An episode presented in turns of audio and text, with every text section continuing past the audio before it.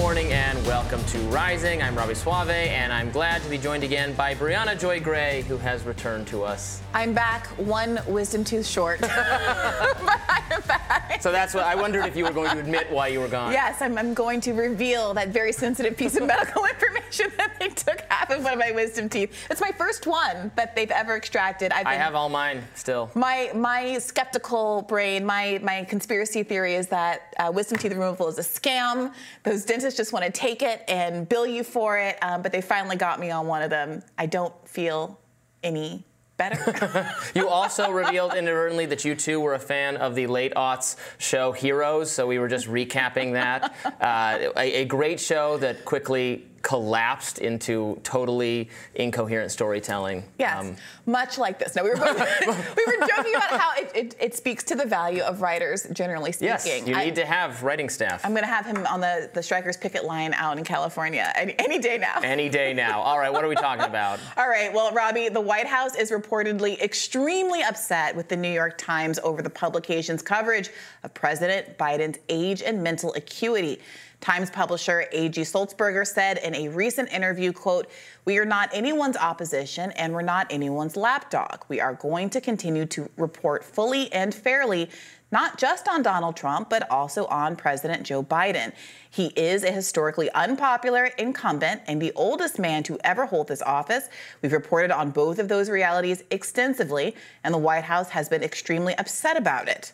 Mm, Sulzberger's pushback comes as a frustrated White House apparently sent a letter to the press corps skewering coverage of Biden's handling of classified files. CNN's Oliver Darcy reports that spokesman Ian Sams wagged his finger at journalists, writing, Many outlets have reported striking inaccuracies that misrepresent special counsel Robert Hur's reports, conclusions about the president, and reporters in the White House briefing room have asked questions that include false content or are based on false premises. Mm. Well, Axios reports that Biden staffers are hoping the upcoming State of the Union address will be a public reset moment for the president to hopefully neutralize swirling chatter about his stamina, his leadership, his age. Biden is set to take the podium on March 7th. So the, the, irony here is that, frankly, yes, there have been, I, I, think, a surprising number of articles that acknowledge that Biden's age is a problem. Yeah, the floodgates is, have broken. But that is after literally years of denying that there was anything to see here at all. So to now be complaining about the fact that the New York Times is finally doing its job in this limited respect really demonstrates how much fealty the White House expects from the liberal papers of record. Absolutely. They expect, I think they specifically expected from Ezra Klein, you know, center left progressive intellectual writer for the New York Times who is, is one of the, I think, better known, well read, especially in elite circles, um, uh, kind of hype man for yeah. Obama and now for Biden. And he writing a, a you know, still very kind to Biden, still very showering him with praise, but frankly, uh, probing the question of age to a much greater extent than clearly the Biden White House is comfortable with. I think it's that kind of thing happening that has them so alarmed. And I, I, you know, I read, listened to the whole Ezra Klein thing on this, and he's, you know, just again pointing out what everyone has yeah. already noticed, what two thirds of Americans, including most Democrats, already intuitively feel, which is that this guy's very old, and he's showing it increasingly in public appearances. So it will be interesting to see if the State of the Union does supply any kind of reset to that idea. In past State of the Unions, I think he has performed pretty well. Um, at I, I, think even you said, liked the amount of reassurance he gave on some kind of like key labor points or not cutting entitlements, mm. where he kind of made the Republicans admit that they were too afraid to yeah. touch those. Um, of course, it's not you know, it's just a speech. He reads it. He doesn't have to do any kind of impromptu line delivery or cognitive thinking. There, it's not adversarial whatsoever. It's it's a room of people cheering for him every five words. Yeah. So I don't know that it's the most rigorous test or will put people at ease. Yeah, I mean, look, we're certainly going to get a news cycle from a largely flattering liberal media that says he has reassured the public. He demonstrated his ability to, to lead, when, to your point, all he will have done is demonstrated his ability to read. But they'll get a little bit of a news cycle hype out of it. But the problem is, this, these concerns have been extant since the beginning of his 2020 campaign. The only thing that's new here is that media has finally been forced to acknowledge this reality. And force is maybe not even the right word. I mean, maybe frankly it is because it's a slow news day that they've decided mm-hmm. to finally break the dam and not out of any kind of matter of principle. But the point of fact well, is that it utterly lose his train of thought so obviously right, right, in front of them so many times before. Right. I think the the inner kind of news right headline seeker overtakes them and go, uh, uh, what's the, going on here, Joe? report. I mean, I, I take I take the point that there are characterizations of the Hur report that sometimes are maximalist. I get that. But at the end of the day, you have, whether it's politically motivated or not, now the president basically being absolved of accusations of a not unserious crime precisely because he seems to be too forgetful to have accountability in this context. And by the way, we don't need that report to confirm what our eyes have been telling us again for years. And the fact you brought up the, the Ezra Klein piece specifically, he was so kind and gentle to Biden as he was making this case. He's a great president. He's a great guy. He should finish strong. Like, this is not a hit piece by any stretch of the imagination. It's a simple acknowledgement that the man at 81 years old is the oldest president we've ever had, will be the oldest presidential candidate we've ever had. And that most of the public, including a majority of Democrats in your own party, think that that's a concern. At the same time that he's polling so horribly, not just in general election polls, which are bad enough, but in the specific states that he needs to win, at some time, at times down 10 points to Donald Trump, who, as liberals love to announce, is a been indicted dozens and dozens of times and just is facing a multi-million dollar judgment out of New York and has all of these problems, and even that isn't hurting him as much as the fact that Joe Biden is perceived to be incompetent yeah. to serve. I was reading a, a Nate Silver uh, Substack piece yeah. on this subject, and he was saying like, look, okay, you know, a year ago you could have made the case, well, the polls it's too far out for them to have any predictive power, yeah. and um, the economy's bad, but his numbers could improve once uh, once that turns around. But now now they are predictive. It's close enough that they do have some, you can read something into yeah. them. The improving economy hasn't really changed the direction of his polls. And and before you could say, well, it's it's not clear it's him versus Trump, even though it is going to be him versus Trump. So it's, you know, it's kind of muddled where people's thinking are. Now everybody kind of understands that. And these polls do carry more weight. Um, look, obviously it's too late, unfortunately, to run a primary process the proper way, where you actually have a competitive field of alternate candidates. And then if Biden wins, fine. You're, that's that's what happened, but they, they didn't do that at all. They did no debates. They did not. They did not. The DNC did not facilitate an actual process. So now they're in the position, and what's what Ezra Klein ultimately gets to in his column, where the one way out of this. So Joe. So there's no way out unless Joe Biden steps aside. He has to decline to run again at the convention and then that whole the, the, you know the way uh, presidential candidates were picked for 100 years comes back into play not yeah. not since the uh, not since the 60s has this, this been the method but they could still do that which presents its own problems insofar as it's very it can be a very undemocratic process in a context where a lot of people are already feeling hurt by the undemocratic nature of this primary process, the DNC asserting that there will be no primary, the media blackout of any other insurgent candidate, whether it's a Dean Phillips or a Marianne Williamson or any of these third party, RFK Jr., who literally had to leave the Democratic Party because he felt he was being blacked out in such a holistic way. Yeah, so here we are. I just want to note again Ezra Klein opens this piece, this piece that the Biden administration is melting down over by saying, my heart breaks a little bit for Joe Biden. it's really the nicest, softest touch you can imagine for a piece like this. And still, knives are out for the New York Times. Of course. All right, we will continue to monitor this situation and we'll have more rising right after this.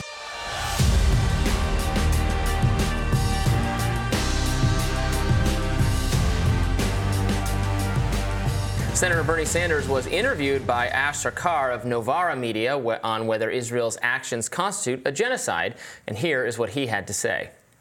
In your view, is what Israel is doing in Gaza a genocide? In my view, it is absolutely disgraceful, horrible, and I'm doing, as a United States Senate, Senator, everything I can to end it. And where I'm sitting is, and I don't know how many people know this, Every year, the United States provides about $3.5 billion in military aid to Israel. On top of that, there is a bill. I was supposed to be here earlier. I was couldn't come because a bill came up for not just all for Israel, uh, $95 billion, including 14 billion for Israel.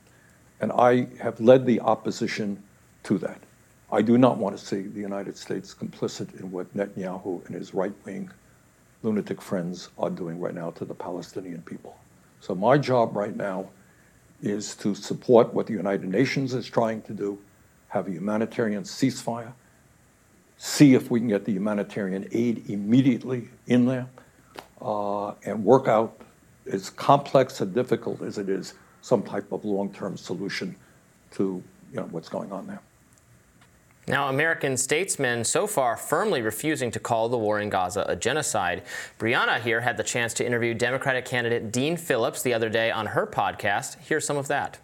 But Israel has been attacked since the day it was established by the free world after the Holocaust.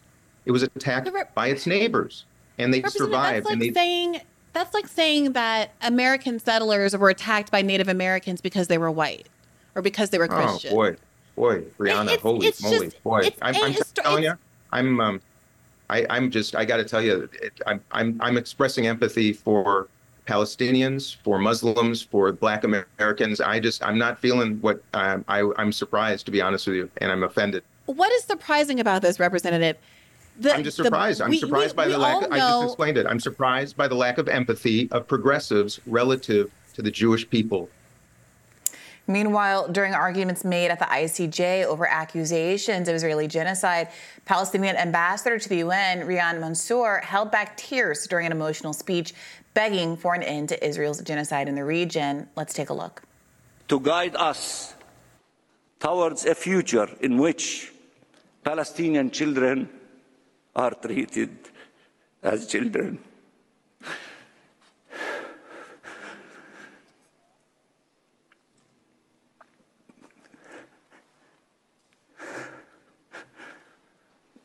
not as demographic threat, in which the identity of the group to which we belong does not diminish the human rights to which we are all entitled. A future in which no Palestinian and no Israelis is killed. A future in which two states live side by side in peace and security. The Palestinian only, people only demand respect for their rights. They ask for nothing more. They cannot accept nothing less and nothing else. Now, Mansour wasn't the only one who begged the court to do something about the situation in Gaza. Peter Andreas Stemmet, representing South Africa's legal team, urged the court to use the example of his own country's illegal occupation of Namibia with the current situation in Gaza. Let's, let's look. Mr. President, members of the court, Israel's total disdain and disrespect for these principles result in the occupation being inherently and fundamentally illegal in terms of international law just as South Africa's prolonged presence in Namibia was found by this court to be illegal.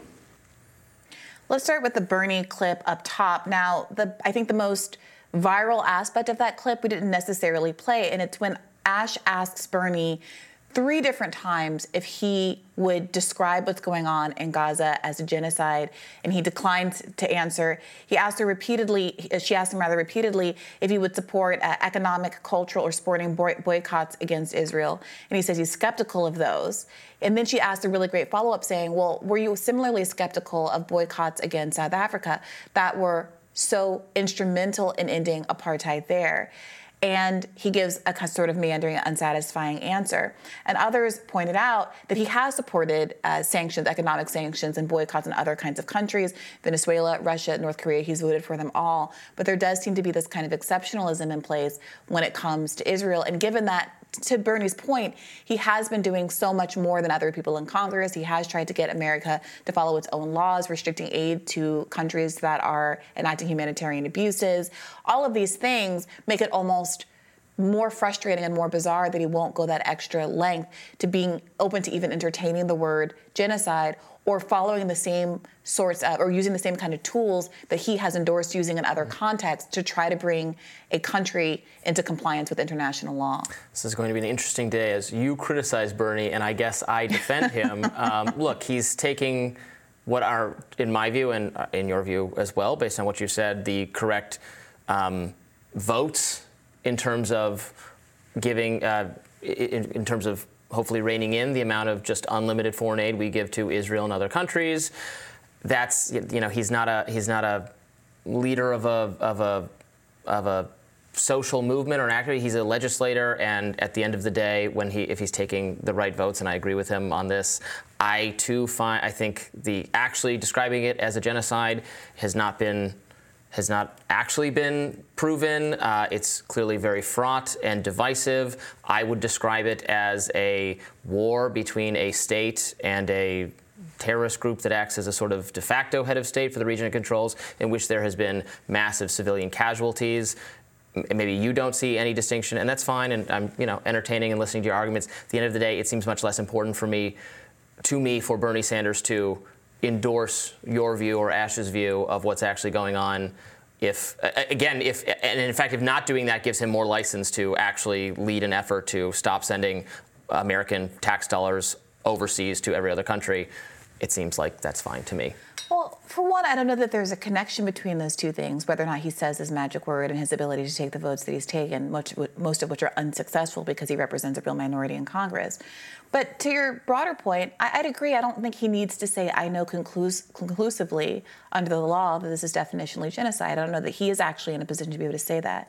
But what we do know is maybe not Bernie, but many, many, many other members of Congress have been very willing to use that word in an extra legal context when talking about Ukraine or other countries. Very quick to say that's a genocide there. And moreover, I don't think the the ask is that Bernie say, I know because I got a law degree that this is genocide, but to say the ICJ has said that there's a plausible case of genocide here in Israel.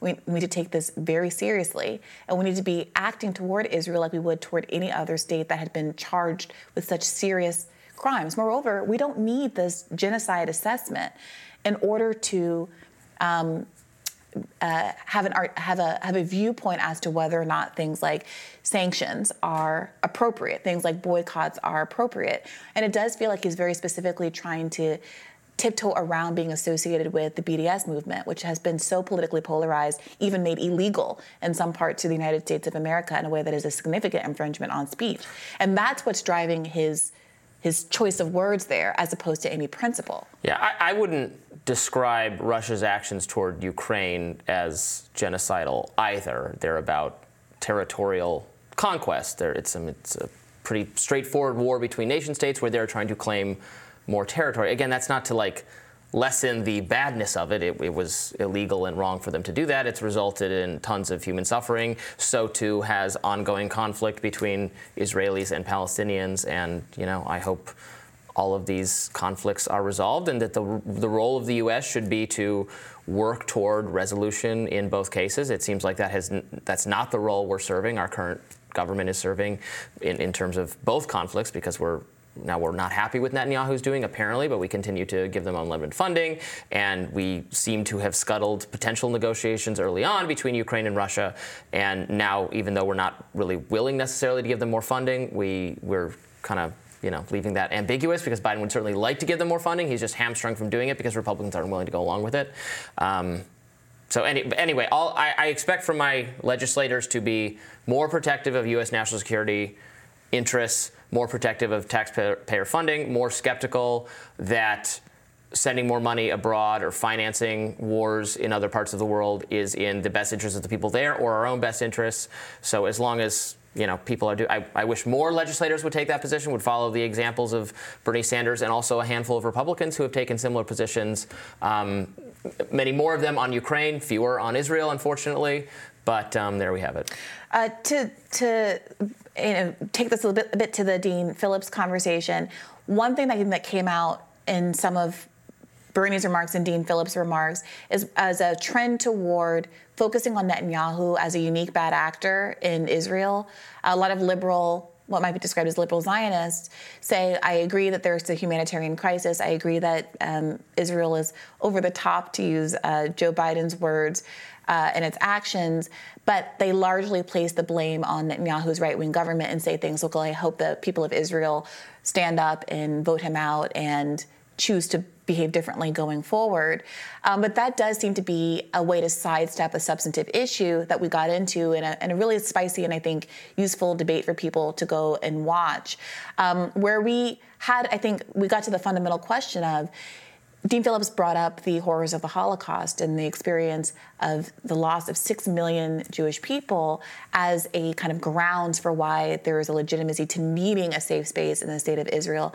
And I, when I put the question, I put the following question to him: Why should that state be in Palestine? Why should Palestinians who had nothing to do with the Holocaust, who had nothing to do with the anti Semitism that precluded Jewish people from immigrating to America and other parts of Europe at the time and shortly thereafter, be the ones that have to pay the cost for this legitimate and horrific historical experience.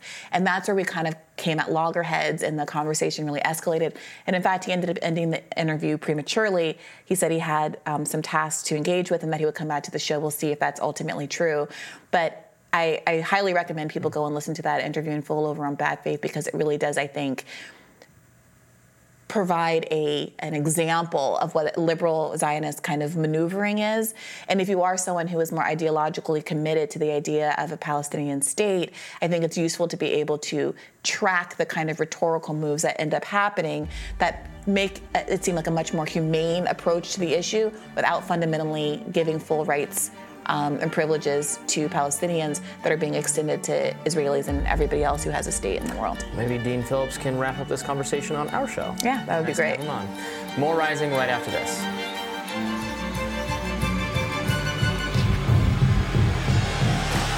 In the days following the death and potential murder of Russian opposition leader Alexei Navalny, America's political leaders weighed in on who was responsible and what the next steps should be. Former President Trump weighed in on Truth Social, writing, quote, The sudden death of Alexei Navalny has made me more and more aware of what is happening in our country. It is a slow, steady progression with crooked, radical left politicians, prosecutors, and judges leading us down a path to destruction. Open borders, rigged elections, and grossly unfair courtroom decisions are destroying America. We are a nation in decline, a failing nation. Trump's critics were quick to note that the former president neglected to mention Vladimir Putin, the Russian president, and the one many have accused of having Navalny killed. Trump's rival for the GOP nomination, Nikki Haley, responded to Trump, writing, quote, Donald Trump could have condemned Vladimir Putin for being a murderous thug.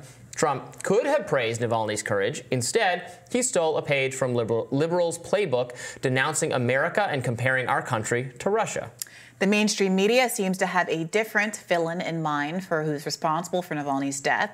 House Republicans, during a quick press gaggle outside of Marine One, CNN's uh, J- MJ Lee asked the president if he would, quote, say that Alexei Navalny's blood is on the hands of House Republicans right now, to which Biden said he wouldn't go that far, but encouraged the House to take up funding legislation for Ukraine and stop using anti NATO rhetoric. Vice President Kamala Harris, speaking at a security conference in Munich, was quick to lay the blame for Navalny's death at Putin's feet. Here's Harris. We've all just received reports that Alexei Navalny has died in Russia. This is, of course, terrible news, which we are working to confirm. My prayers are with his family, including his wife Yulia, who is with us today. And if confirmed, this would be a further sign of Putin's brutality. Whatever story they tell, let us be clear Russia is responsible. And we will have more to say on this later. But not everyone saw Navalny as a scion for a new glorious Mother Russia. Our next guest conducted interviews with two Russian leftists who described Navalny as a representative of a different faction of the Russian elite who backs continued neoliberal policies and aligns with destabilizing NATO backed actors.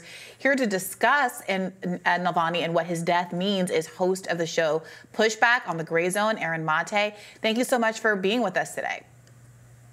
Good to be here. Now, I saw a lot of different takes going in different directions. I saw some leftists frustrated with Cornel West, for example, for um, offering uh, condolences that seem to uh, validate the politics of the man outside of just the value of an individual human life. So I wanted to get your take on who he was, and then we can get into maybe what the likelihood of him having been murdered by Putin actually was, what the evidence is there, and so forth and so on. Well, I think the critique of Dr. Cornel West's uh, remembrance of Navalny stem from the fact that Cornel West sort of compared Navalny to people like Mumia Abu Jamal, uh, which is not really a fair comparison when you have Navalny in his past espousing openly racist and xenophobic views. There was a time when he compared Muslim immigrants to uh, insects and called for them to be expelled. Now, his supporters will claim that since then he's undergone an evolution, but I actually didn't see much evidence for that. He was given opportunities to apologize and he didn't take them. And the fact that he was celebrated in the West as this beacon of democracy st- speaks to me uh, not so much as a celebration of his uh, values, although he was very courageous. He came back to Russia knowing he would face imprisonment, which was very brave, but because he collaborated with the West and he was useful to U.S. goals of destabilizing Russia and trying to install a new leader to replace Vladimir Putin. So Navalny's death, of course, is a tragedy. Uh, he was undoubtedly mistreated and uh, oppressed inside the Russian system. But we're seeing him being held up as a hero because he served U.S. goals. He collaborated with Western institutions, uh, and he was useful to the goal of regime changing Russia, which as we're seeing in the proxy war in Ukraine, is the U.S. goal?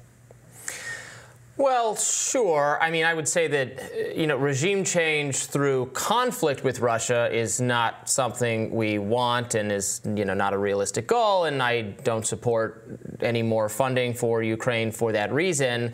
I mean, it's one thing to, you know, support regime change through kind of illicit CIA type deals. I mean, in this case, to the extent it's supporting regime change, isn't it just supporting, you know, someone who was who, who wanted the Russian system to be more democratic, wanted to use what remained of the democratic system within Russia to to oppose Putin, someone who was who was poisoned. I, I, it's it's very much I think established poisoned by Russian forces by Putin. Um, I, I, tend not to doubt that he was killed on uh, on Vladimir Putin's orders. Um, is that not, you know, is that not worth, not from an interfering sort of in Russian standpoint, but in a, well, it would be better if Russia had an actual democracy and someone could run against Vladimir Putin. The people could decide something Putin himself has, you know, utterly prevented from happening in this country. And, and that's why it's a hero. He's a hero, not really for his specific politics or the things that he said, which I don't, you know, doubt your evaluation of them is accurate. Well, a few points. Uh, there's no doubt that Russia is autocratic, but note how we don't see people in Russia who oppose Putin, who come from the left or who are in the Communist Party or who are anti war. They don't get nearly the same amount of coverage that Navalny does. We have to ask ourselves why. What's the key difference? The key difference is that Navalny collaborates with Western governments. He collaborated with a group called Bellingcat, which is funded by a series of Western governments and contractors that profit off of Western governments uh, foreign wars abroad. Uh, his, he founded a group, Democratic Alternative, that has received funding from the National Endowment for Democracy, which funds regime change efforts abroad. That to me is the key difference. There are plenty of dissidents inside Russia who don't get nearly the amount of attention that Navalny did. And I think that explains that simply like the reason why is because these groups aren't trying to collaborate with the West in the West's own goals of destabilizing Russia. In terms of all the things that happened to Navalny, you know, I do actually have some questions. Uh, the poisoning to me, the official story there never made any sense. We're supposed to believe that Russia tried to poison Navalny with Novichok. Somehow it didn't kill him, even though this is one of the most powerful nerve agents in the world. Russia then, after allegedly trying to kill him, then lets him leave rather than kills him as he's being as he's receiving medical attention. He goes to Germany after that, it's the CIA and British intelligence that immediately supply the German government with the purported evidence that proves Russia's involvement in his, attempted murder, which raises questions for me. What is the CIA doing uh, tracking this so closely, and how are they so sure that they have the proof? I mean, this is suspicious, especially when Navalny is meanwhile collaborating with Western funded groups, including Bellingcat, who he then works with to produce videos that uh, finger Russia in his attempted assassination. And then he goes back to Russia and gets imprisoned. And um, all this just raises questions to me. So, no, I don't accept the official story. And I think certainly there has to be a, a, credible international investigation of what happened here. I don't rule out the possibility that he was killed by the Russian government. anything is possible. But I don't accept the U.S. government's assertion that this is the case just on faith. There needs to be credible, independent investigations of this.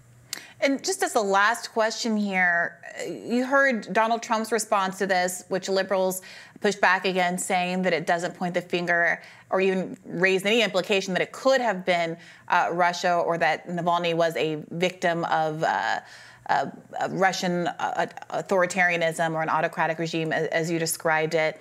Oh, do do you read that same implication into Trump's remarks, and, and what do you make of him basically saying it reminds me of of how bad America is right now? What does one have to do with the other? Well, you know, Trump naturally made this about himself because he's a narcissist, so that wasn't surprising. But again, Trump is being held up right now as the villain in this whole disaster over the Ukraine proxy war because House Republicans are refusing to give Joe Biden, at least right now, another $61 billion to prolong this war.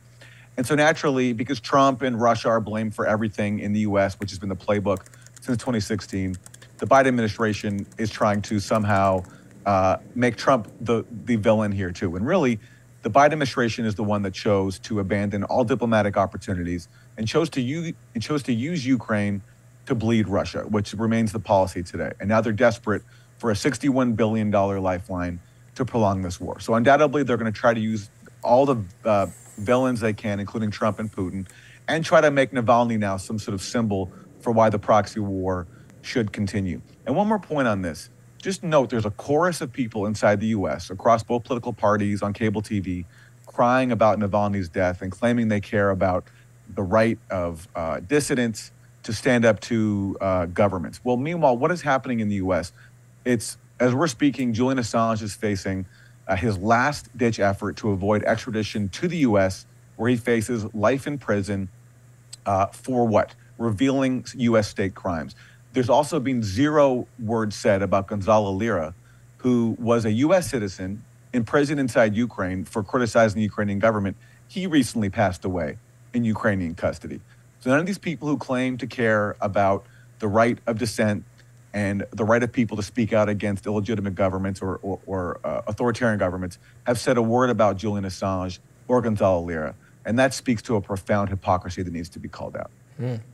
I think you're certainly right about the selective outrage when uh, when political prisoners are held, when free speech is not followed, when political opposition is uh, is treated in, in, such a manner. Um, so the point should be, you know, not to disparage Navalny or, or say that there was, you know, which I'm not accusing you of doing, obviously, of saying that that was okay and should be ignored, but to also look to our own allies and our own government when they are engaged in political repression. Um, Aaron, thank you so much for joining us. Good to be here. Thanks for having me.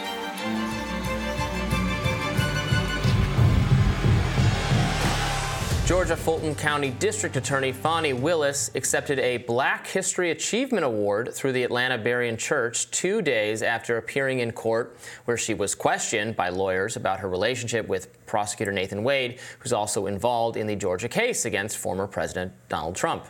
Mm. During her acceptance speech, Willis recited scripture and asked the following of her audience. My only request from this family today is this is a really hard job and I'm trying to I'm, I'm, trying to do and I am an imperfect human being, but I can literally feel the people who love me's prayers. If just every now and again you'll throw my name in a prayer, God hears his children. So I thank you for this honor today.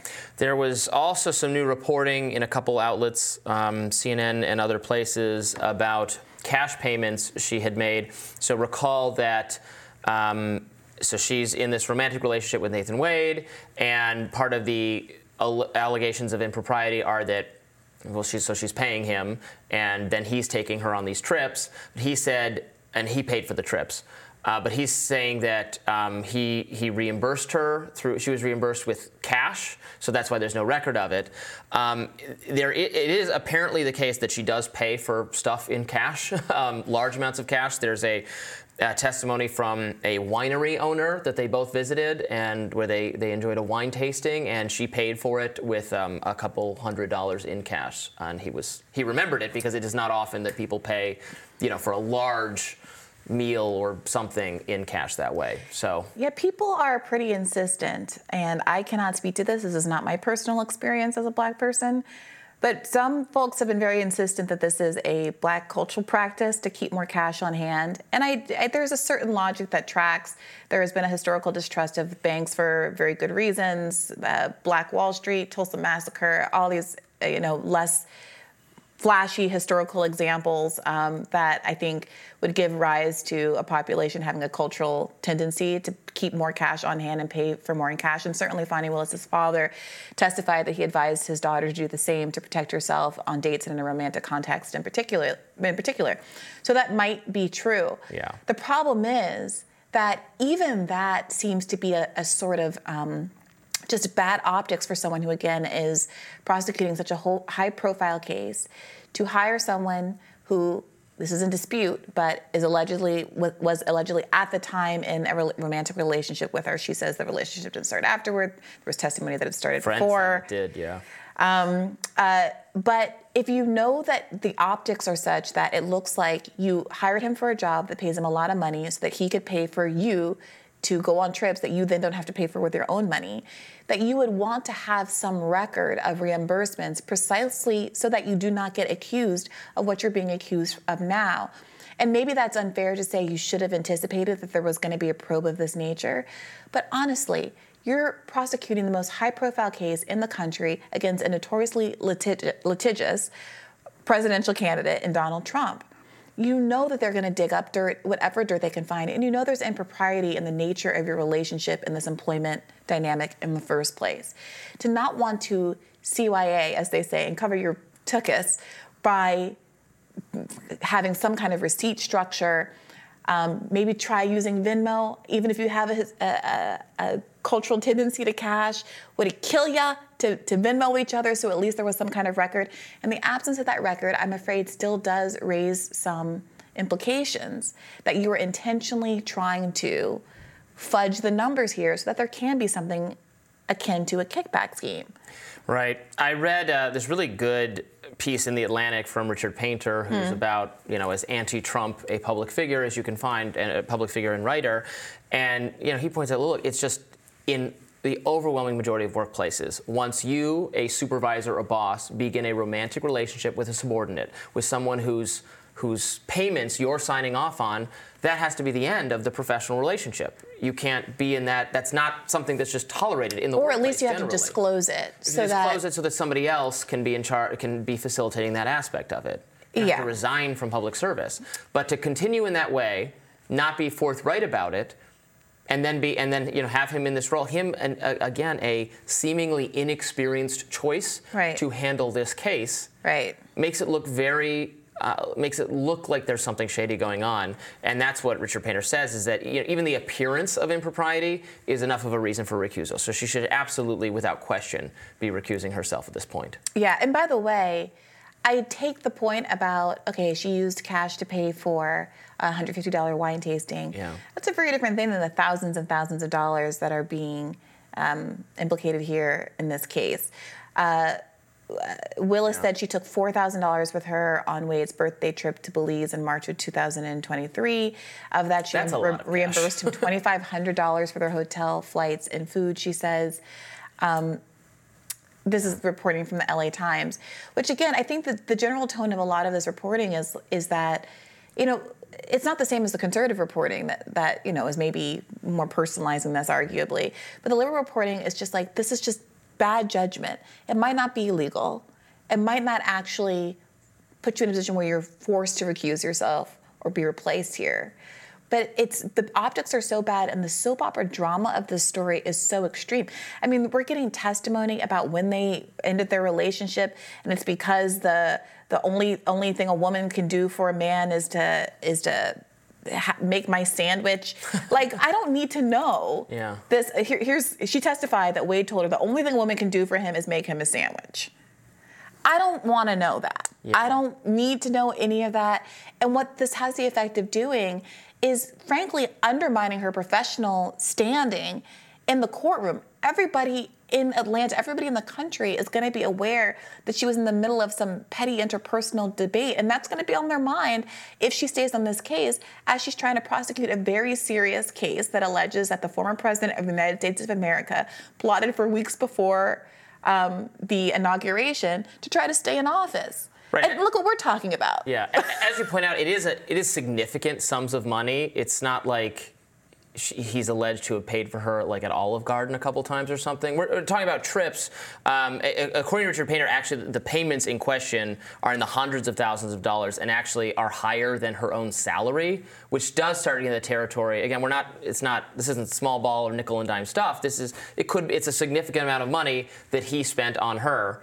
Um, which again makes, which is the reason this relationship is under so much scrutiny. And while, by the way, they weren't even publicly in a relationship, and while he was married to somebody else, I'm like, what kind of what kind of dating advice should I be getting from her to get people to drop that much money on them in a relationship? I'm like, I gotta go write some things to my boyfriend right now. and then you can reach into your purse for your $200 to pay for uh, the wine tasting. right. I don't know. That seems unlikely. But, Yeah. Uh, here we are. We will continue to cover this story. More rising right after this.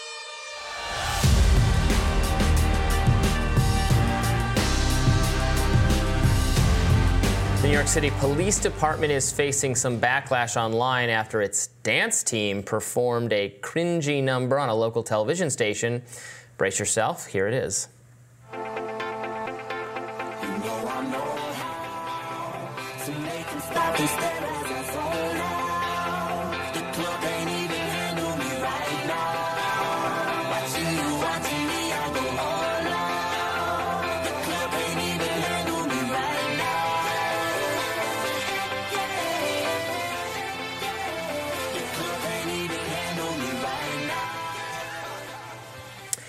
Now, some critics were concerned that the boys and girls in blue are focused more on honing their dance moves than combating New York City's crime wave. As one ex user succinctly put it, fire the NYPD dance team and hire more cops. Some critics are coming from another angle, pointing out that the cringeworthy, cringeworthy performance is probably taking away from needed education funding. Representative AOC Alexandria Ocasio Cortez quipped on X how many school music programs got defunded for this. While another critic added, Mayor Eric Adams cut an additional $100 million from education this year but somehow found the money for the NYPD to promote themselves with a dance team.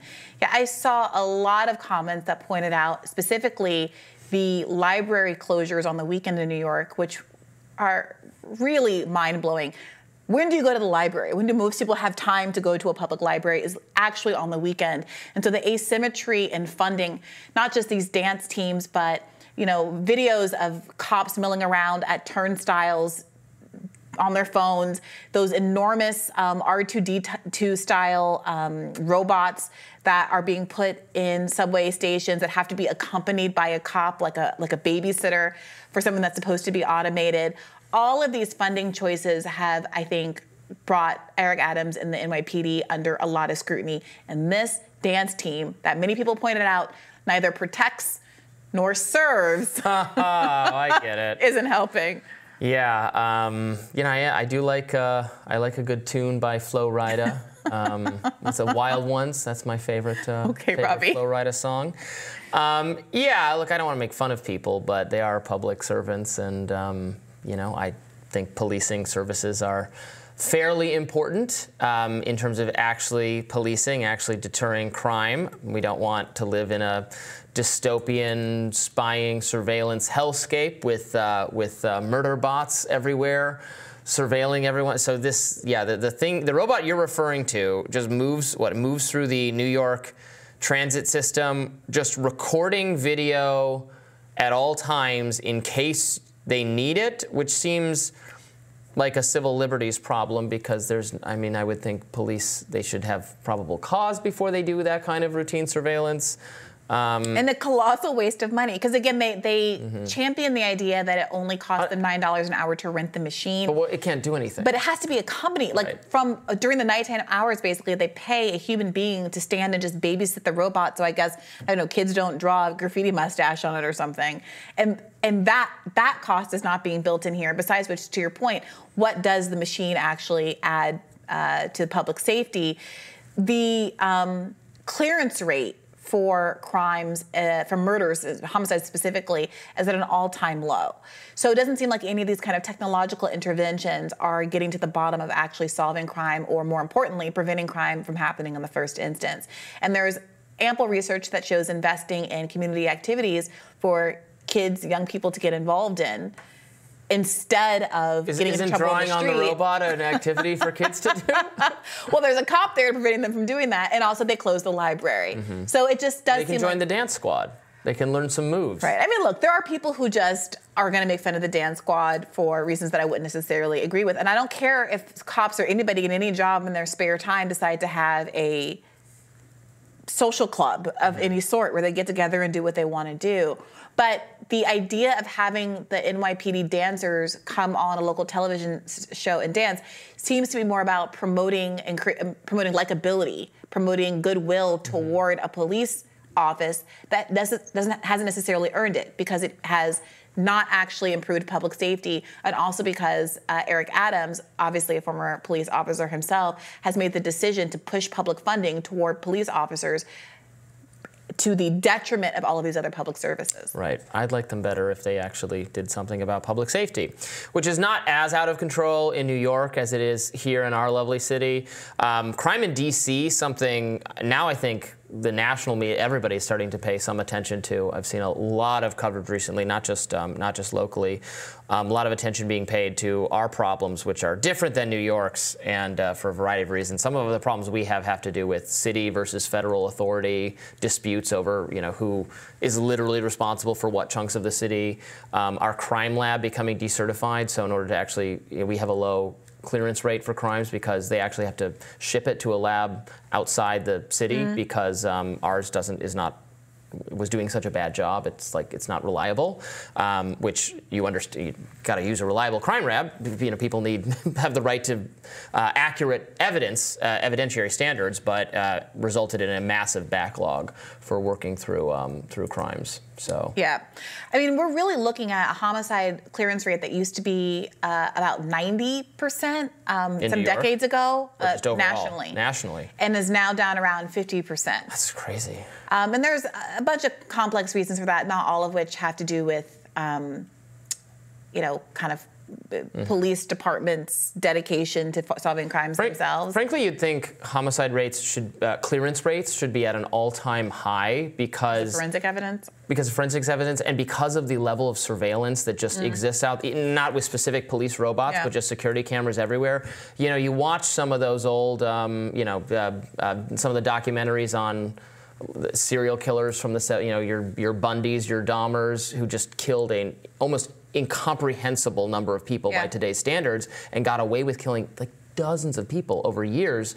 That could never happen. And, and, and, like Bundy was arrested multiple times and just kind of let go because nobody, because there wasn't footage of. Now you would be able to cl- so closely track all these people's movements. The second there was any suspicion, it would be, I think it would be incomprehensible to get away with that crime, which is good, which is good. And yet we have a lo- much lower clearance rates.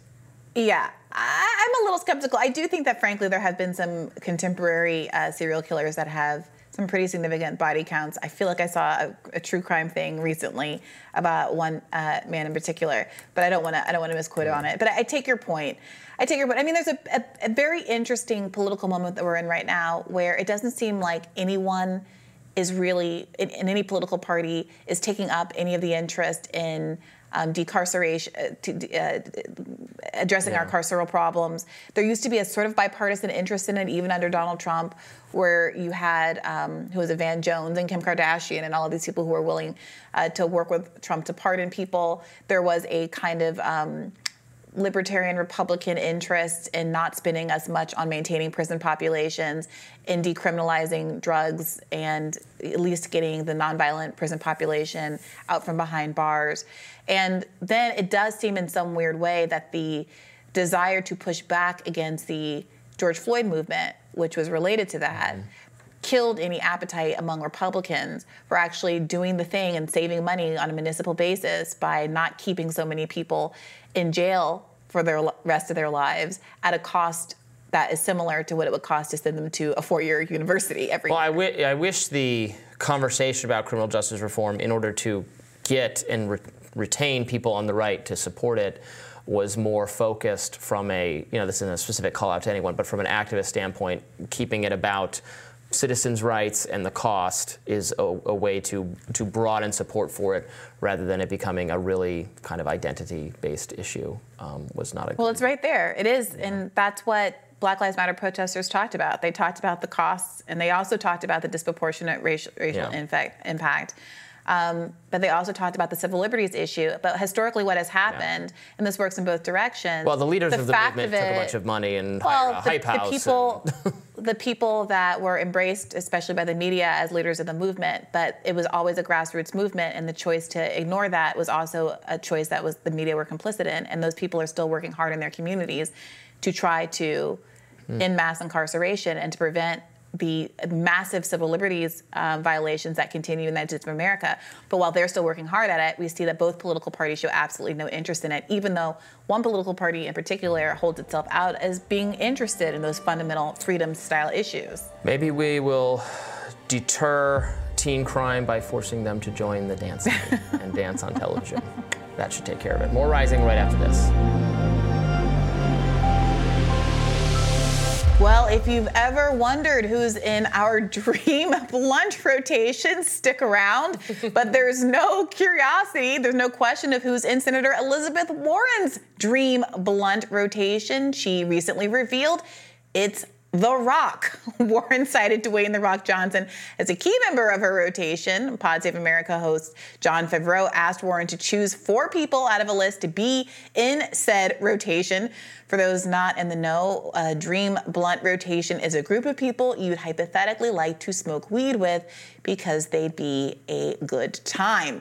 Favreau gave President Joe Biden, Vice President Kamala Harris, Senator Bernie Sanders, Treasury Secretary Janet Yellen, and Senator Ed Markey has options before mentioning The Rock, to which Warren exclaimed, Oh, The Rock, I'm stopping there.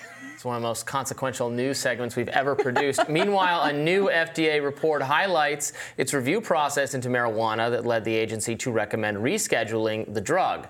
Now, the process involved looking at hundreds of posts on social media to analyze how consumers described weed's therapeutic impact, which perhaps sounds nefarious, but I think is not as out there. You're looking at publicly think. available information to see if people are having you know, a bad trip. yeah, I, I, guess so. I mean, at a certain point, with the social media stuff, when it's public as opposed to getting into your DMs or right. using information to target you with ads or direct you on one way or another or, or shadow ban you, just you know if you say something out loud, whether or not you want to use that publicly available information to make uh, judgment about the the efficacy of medical intervention or something like that, it's hard for me to get as up in arms about something like that. Yeah, and I support wildly um, rescheduling marijuana, legalizing marijuana. This is a substance that many people use with very little ill effect. I mean, again, I'm a libertarian, so I think it should be up to you to put whatever you want in your body. Um, it does have therapeutic benefit um, for veterans. It can be used as a pain treatment. You know, we're so concerned about o- opioid addiction yeah, and all of those problems.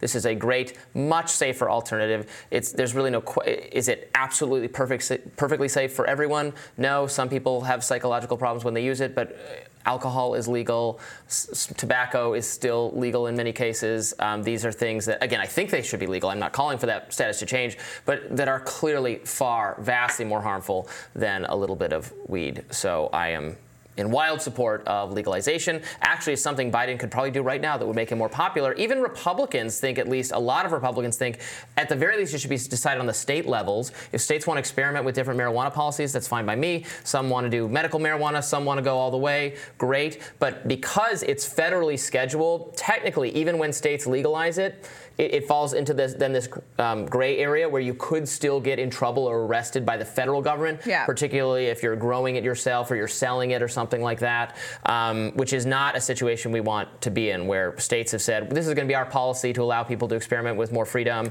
Federal government's going to swoop in and say no, no, no, we still consider this just as dangerous as heroin. I mean, it's ludicrous, but that's yeah. how the federal government approach to drugs works.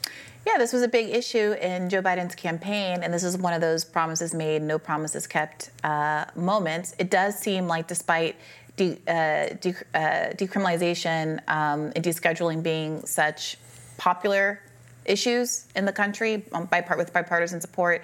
Joe Biden seems to have um, some kind of personal issue with this uh, in particular. So much so that remember early in his campaign there was a bit of controversy when five staffers were fired and I think a bunch more were implicated uh, because they admitted to le- legally using marijuana on their uh, employment mm. forms, thinking that they were working for a president who said he was committed to deschedule these drugs uh, and decriminalize these drugs, and they were um, kind of hoisted by their own petard there. Uh, the, the the Daily Beast reported at, at, the time that the policy even affected staffers whose marijuana use was exclusive to one of the 14 states in the District of Columbia where cannabis is legal. Understandably, many Biden staffers live and work in Washington, D.C., where cannabis yeah. is legal, and yet they were still fired from their jobs by the Biden administration in contravention of the policies that he said he was going to run on. That's why it kind of annoys me when like politicians even joke about their dream yes. blunt rotation. And you know, Elizabeth Warren, I disagree with her on a lot of things. She does support full decriminalization of marijuana. Good for her. Glad she does. Wish she would do more to, you know, manifest that policy into existence. But I guess if she jokes about it for that reason, it's fine. But she included, you know, Joe Biden and Kamala Harris in her her dream blunt rotation. Are they going to have her arrested? Well, in all fairness, so it was it was Favreau who gave her options for who was going to okay. be in the could be in her rotation, right. and the options included Biden, Kamala, Bernie Sanders, Janet Yellen and Ed Markey. Like, given that those as options, I too would probably have said The Rock. Why did Janet Yellen get thrown in there? What's uh? Who knows? A little bit of a I guess because party animal that we're missing out. Elizabeth on? Warren's uh, oh, consumer finance. finance people, yeah, I, I, guess that makes sense. And I can imagine very clearly that she would want to have a have a social event of any kind with Bernie Sanders after the kinds of accusations that she levied against him at the end of the 2020 campaign, accusing him of deep-seated sexism and a belief that a woman can never be president in the United States of America. Don't know that you can put that into, back into the bag and um, uh, have a Maybe they need a little bit of weed and they can work it out. You know. maybe maybe that is the case. But I completely agree with you. It's a good it's a good opportunity. Good uh, way to apologize for something is under the influence of just a little bit of weed. I, I, I don't know. I'm just you know what I hear. I yeah. I don't. I I I, I really wouldn't know. But I I think that you know, these things are frustrating. These kind of joking questions are frustrating because this should be, I mean, it's a podcast, whatever, but it is also people who are holding themselves out as doing journalism. And journalism would be pressing uh, Elizabeth Warren on why she has not been critical of the Biden administration for not following through on the campaign promises in right. this regard. Biden was elected in the middle of a multi-million person protest movement, the largest in American history, around decriminalization and issues of over-policing. Uh, and now, these years later, Biden gets elected, the movement goes away, and everyone just sits around joking about their dream blunt rotation when millions of Americans are sitting in prison for doing exactly that, smoking weed. It just seems like such an easy winning issue because there is some opposition to doing it, but it's not.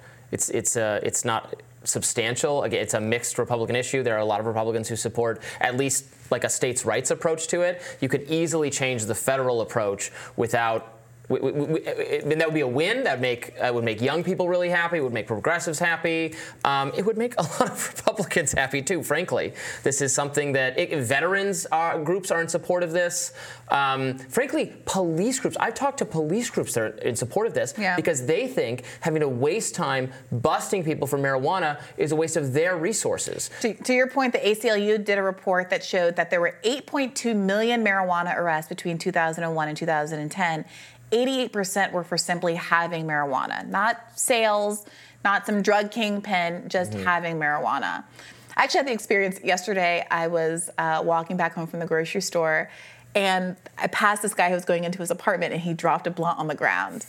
And I had this moment of hesitation where in my head I was like, oh, this is illegal. Like I just mm-hmm. like I panicked and it was like normally I would say, hey, you dropped something if it were your keys or a piece of paper or whatever. But I had this moment like, oh, am I an accomplice? like I just had to, I froze. It's like, do I tell this guy? Fully, fully legal. Am, am, I like calling him out? Like it was it was like a block from a weed yeah. shop. Clearly it's like he, we were on the corner standing next to a weed shop. Um, but I, I froze for like a millisecond and he went into the door and then I felt really bad. And on my way back from the grocery store, I saw that the blunt was no longer there on the mm. sidewalk. So I don't know if he came back and realized or someone else just had Christmas come early this year. I think uh, my dream blunt rotation would have to involve uh, my former co-host on the show, Ryan Grim, who is, uh, I think, uh, quite, who is like me, quite enthusiastic about legalization and, and maybe and then some. I'm not. That's not surprising to hear about a fish head like Ryan. All right, stick around. We have more rising for you up next.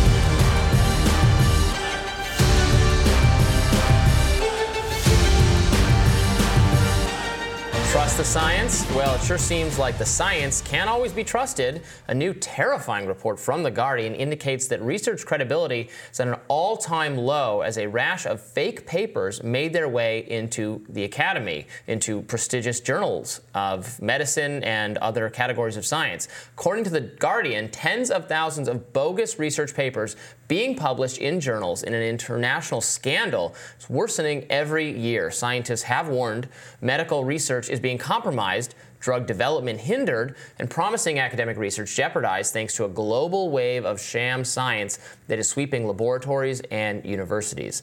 The concerns over the veracity of scientific inquiry come as a new study indicates that some concerns about vaccine related injury may not have been all that far fetched.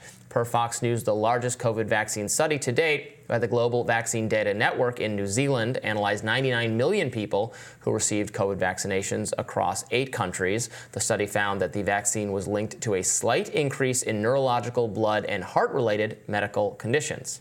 On the note of COVID related maladies, new research into long COVID indicates that there may be a connection to brain damage and the disorder per Science Alert analyzing 203 patients hospitalized with COVID 19 or its associated simple symptoms and comparing the results with 60 people without the infection, researchers noted elevated levels of four brain injury biomarkers, key signs of biological change in those infected with COVID 19.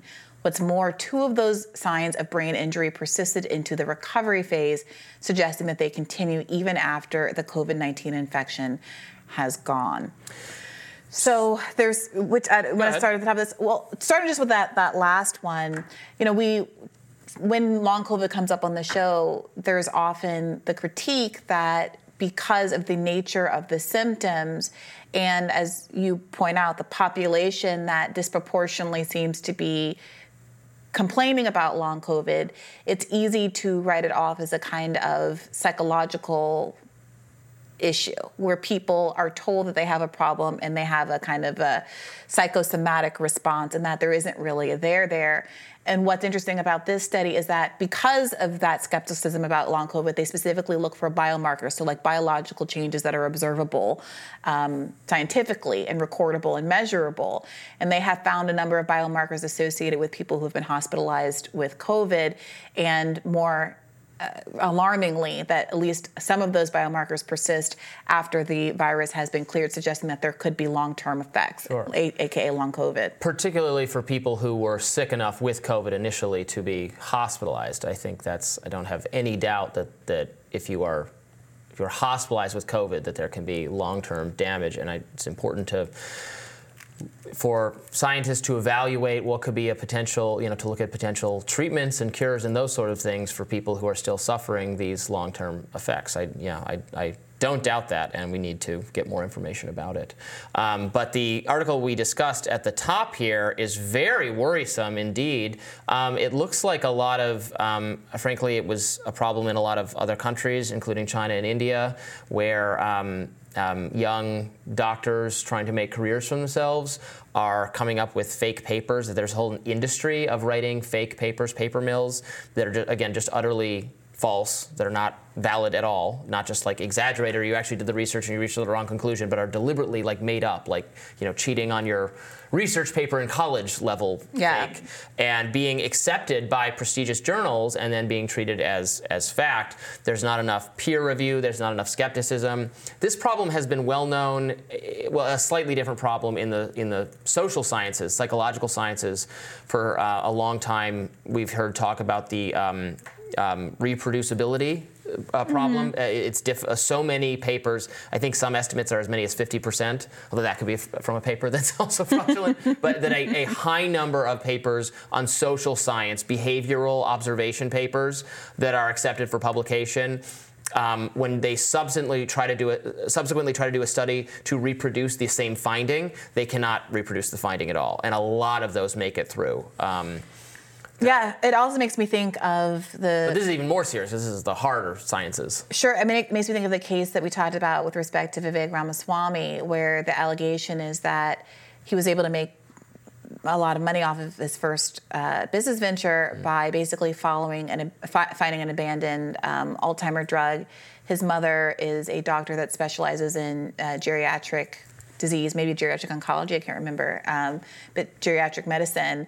Uh, and she basically writes a paper that suggests some potential application and promise to the drug, which did not pan out. But that enabled Vivek to remarket it as um, the next big thing and basically do a sort of a pump and dump and make a lot of money off of selling this drug that had been abandoned because research had demonstrated that it didn't actually have that much promise. So there's certainly a lot of manipulation that goes on in this industry, and there are some serious questions about how you can restore public trust in what is some legitimate science when there's so much illegitimacy out there, especially when as many people were pointing out in light of the um, reporting about the vaccine effects, how suppressed any discourse around that was earlier in the arc of this pandemic. Right. At very least, allowing there to be some level of pushback and mooting uh, and debate of these sorts of issues, I think would engender more trust in what the scientists are saying. And that taking the exact opposite approach, I think, has led people to believe that they, all they can trust is themselves or what they see on their Facebook feed, sometimes to, to really bad effect because the way skepticism was treated by um, governmental medical health authorities during the pandemic, I just think ended up being really counterproductive. You remember Fauci's famous "I am the science" and "How dare you mistrust me?" You know, at a time where he was making uh, claims about um, about masks that have subsequently been. You know, he made several different conflicting claims about those that did not pan out being true in terms of how uh, how uh, totally satisfactory the lo- the lower quality masks were perfectly good.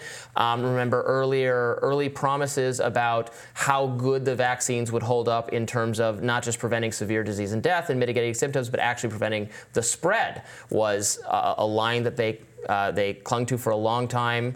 Um, the denial of, of a, of a, um, a, a uh, infection acquired immunity, um, saying that was no good for so even though it became obvious that people once they had had COVID had some level of protection akin to the level of protection you get from the vaccine, frankly, and you weren't like allowed to discuss that in polite company, and that's without you know getting into any of the origins of COVID stuff as well, which is some of the that has fared the worst of all.